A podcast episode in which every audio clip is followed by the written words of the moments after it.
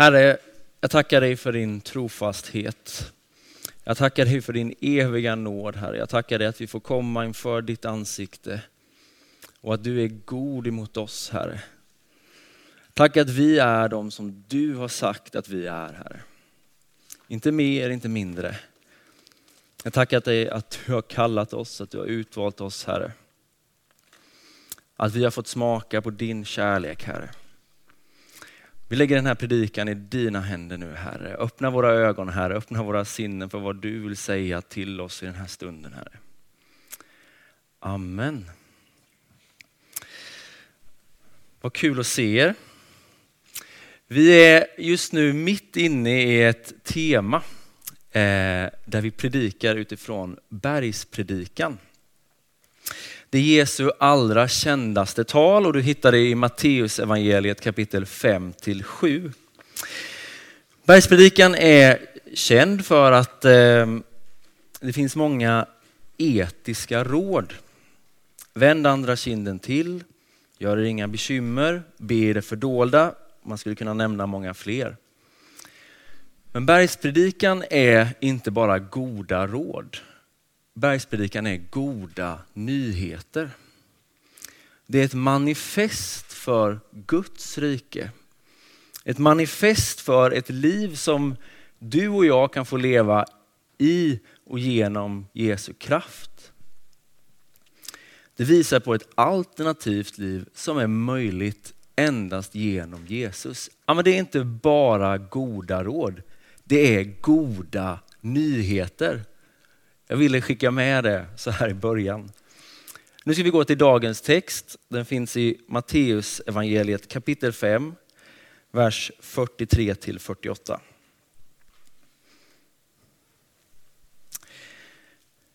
Ni har hört att det blir sagt, du ska älska din nästa och hata din fiende.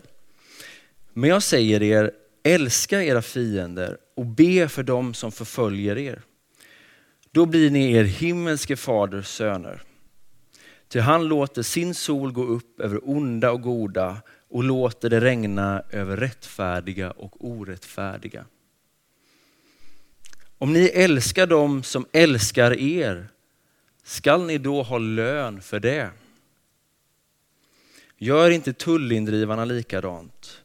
Och om ni hälsar vänligt på era bröder och bara på den, Gör ni då något märkvärdigt? Gör inte hedningarna likadant. Var fullkomliga så som er fader i himlen är fullkomlig.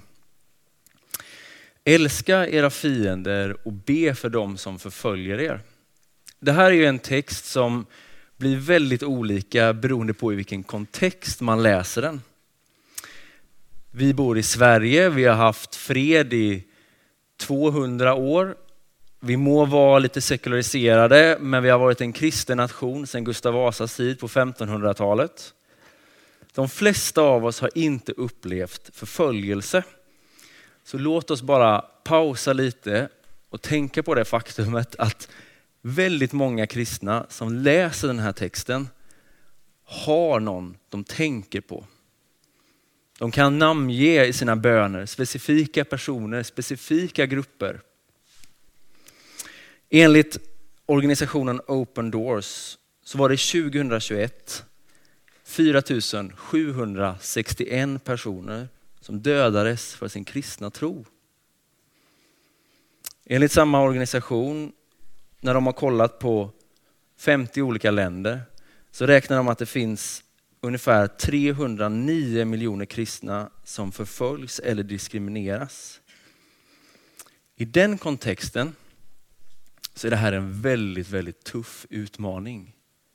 Älska era fiender och be för dem som förföljer er. För, för några år sedan så var jag och Sara på en resa. Vi var på ett barnhem i Sri Lanka i sju månader. I, I slutet av den resan så fick vi följa med på en missionskonferens i Thailand för Asienmissionärer. Det var ett jättebra avslut på den här resan och vi fick många spännande möten där. Ett av de mötena som jag verkligen bär med mig, det var med Daniel och Paulina Brolin. det är två väldigt hängivna människor som planterar en församling i Bangkok. Mitt första minne av Daniel och Paulina, det är från nyheterna från slutet av 90-talet.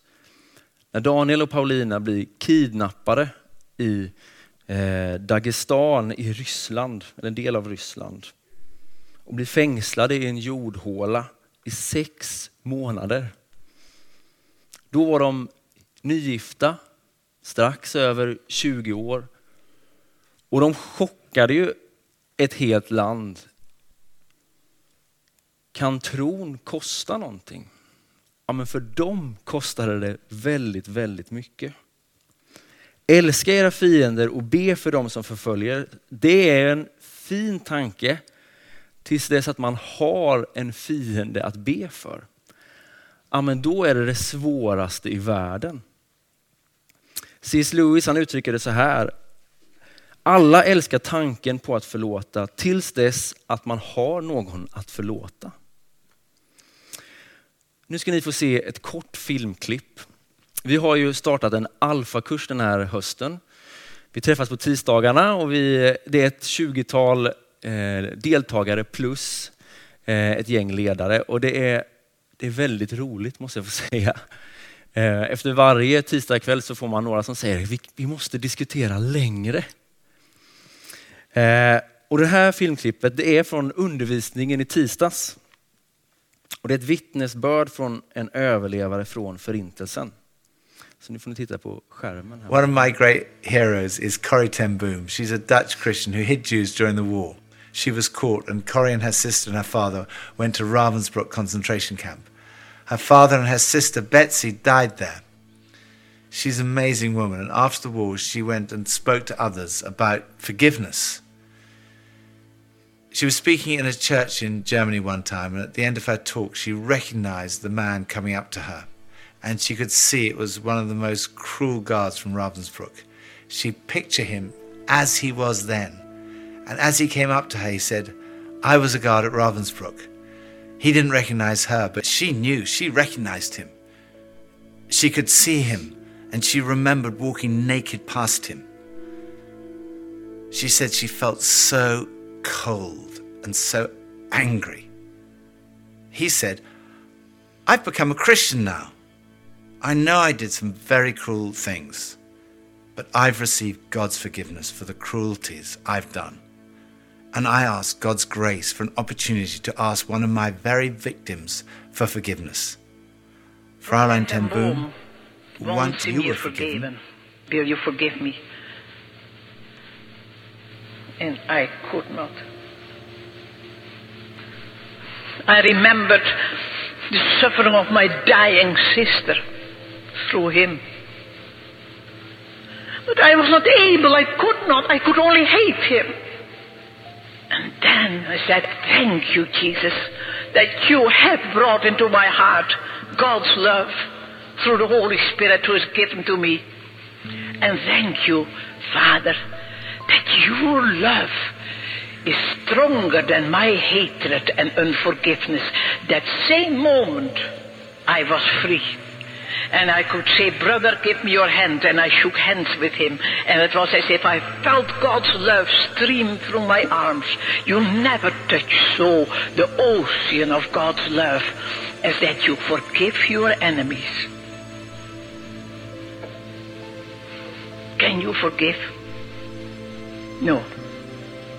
I can't either. But he can.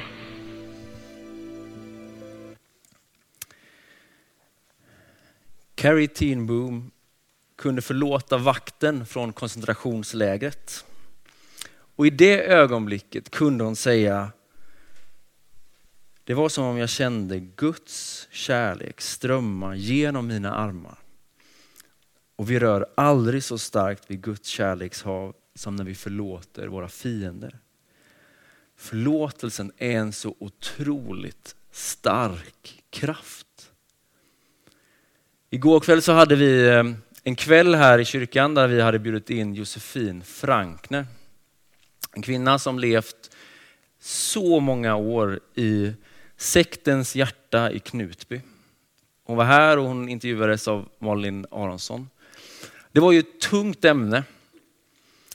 Josefin har otroligt tunga grejer i sitt bagage. Men det som blev tydligt igår är hon hade också så mycket av helande och försonade relationer och upprättelse. Hon sjöng en sång om förlåtelse, sitt förlåt till sina egna barn.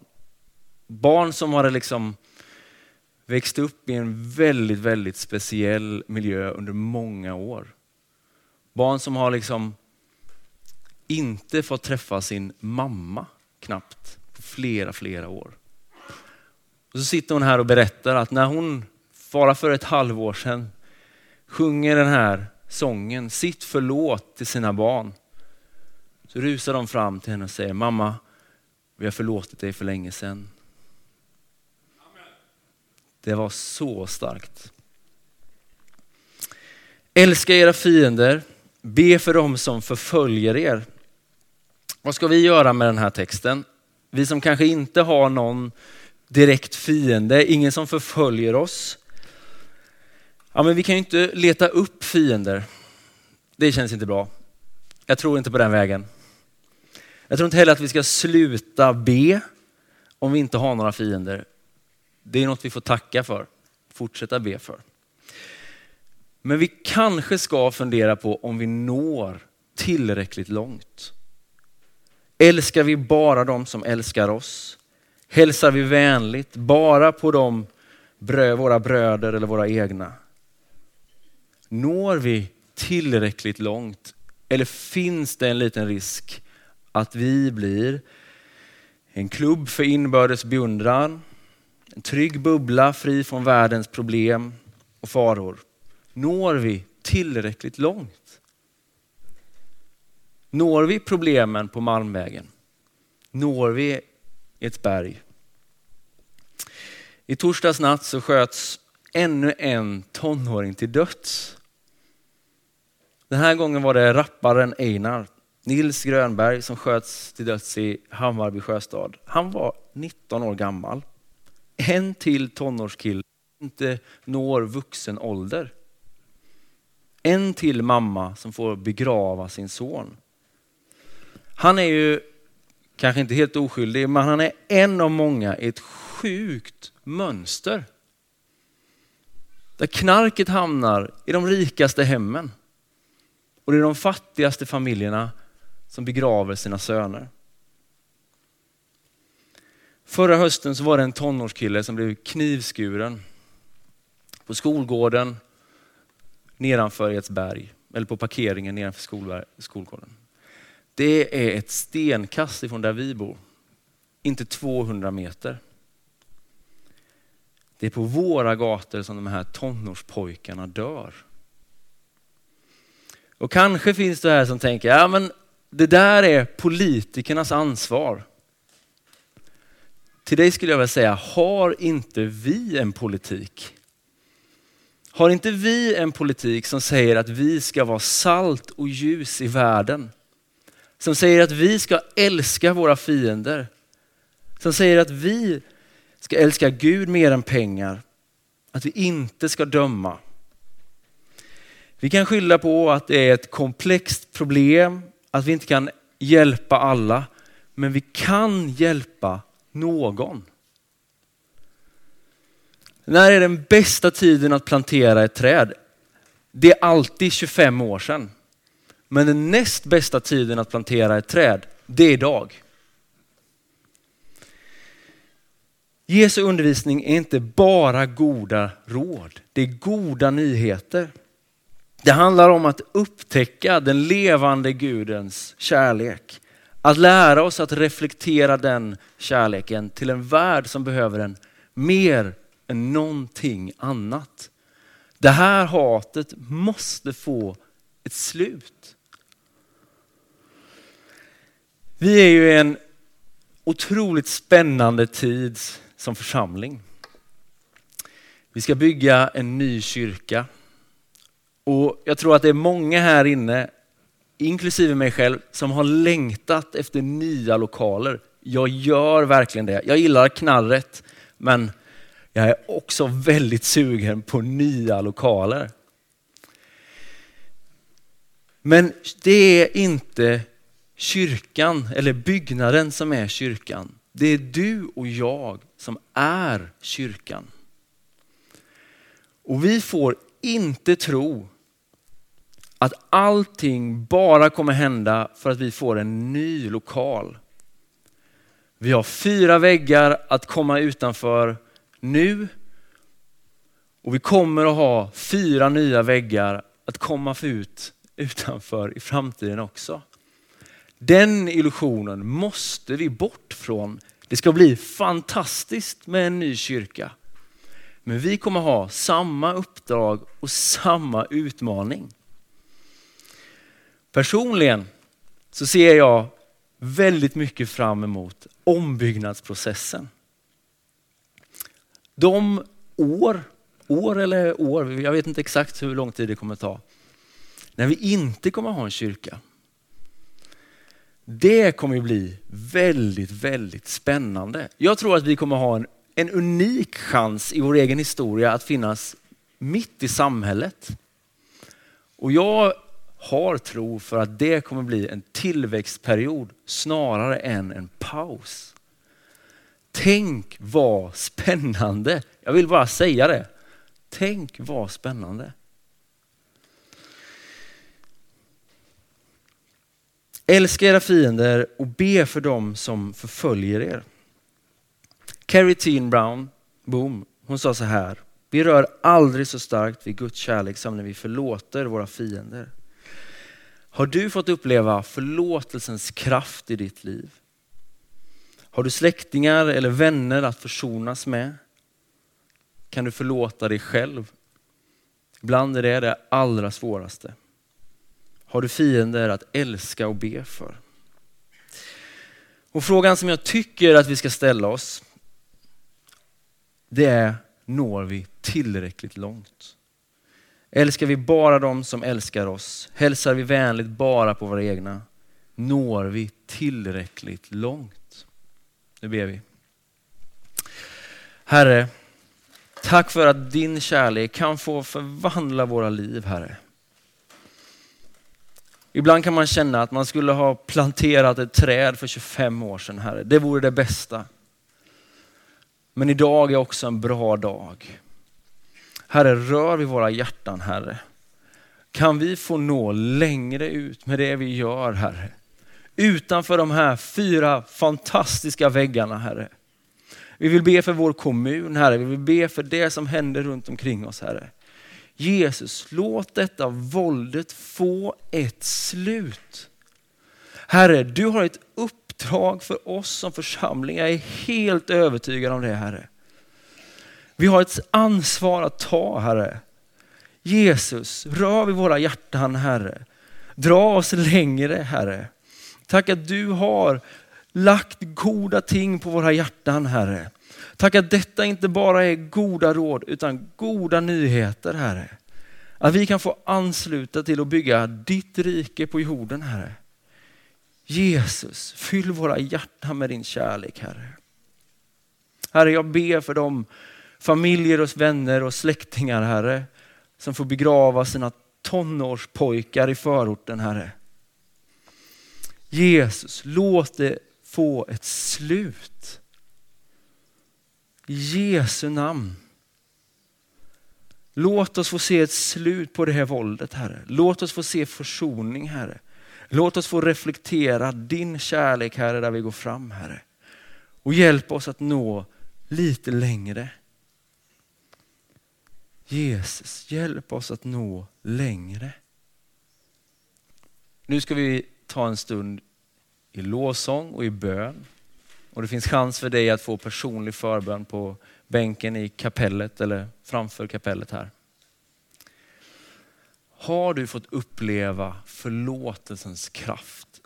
Jag tänker ibland det är så fruktansvärt starkt när man får höra vittnesbörd om offer från förintelsen, när man får höra Josefin som talar hur hennes barn har gått fram och förlåtit henne. Ja, men det är det vackraste vi har. Låt den förlåtelsen få strömma genom ditt liv också. Håll den inte tillbaka. Det finns förlåtelse för dig Och du kan också få ge ett förlåt. Vi tar en stund nu, vi sjunger, vi är inför Gud. Eh, Jag hoppas att det här på något sätt kanske har fått tala till dig.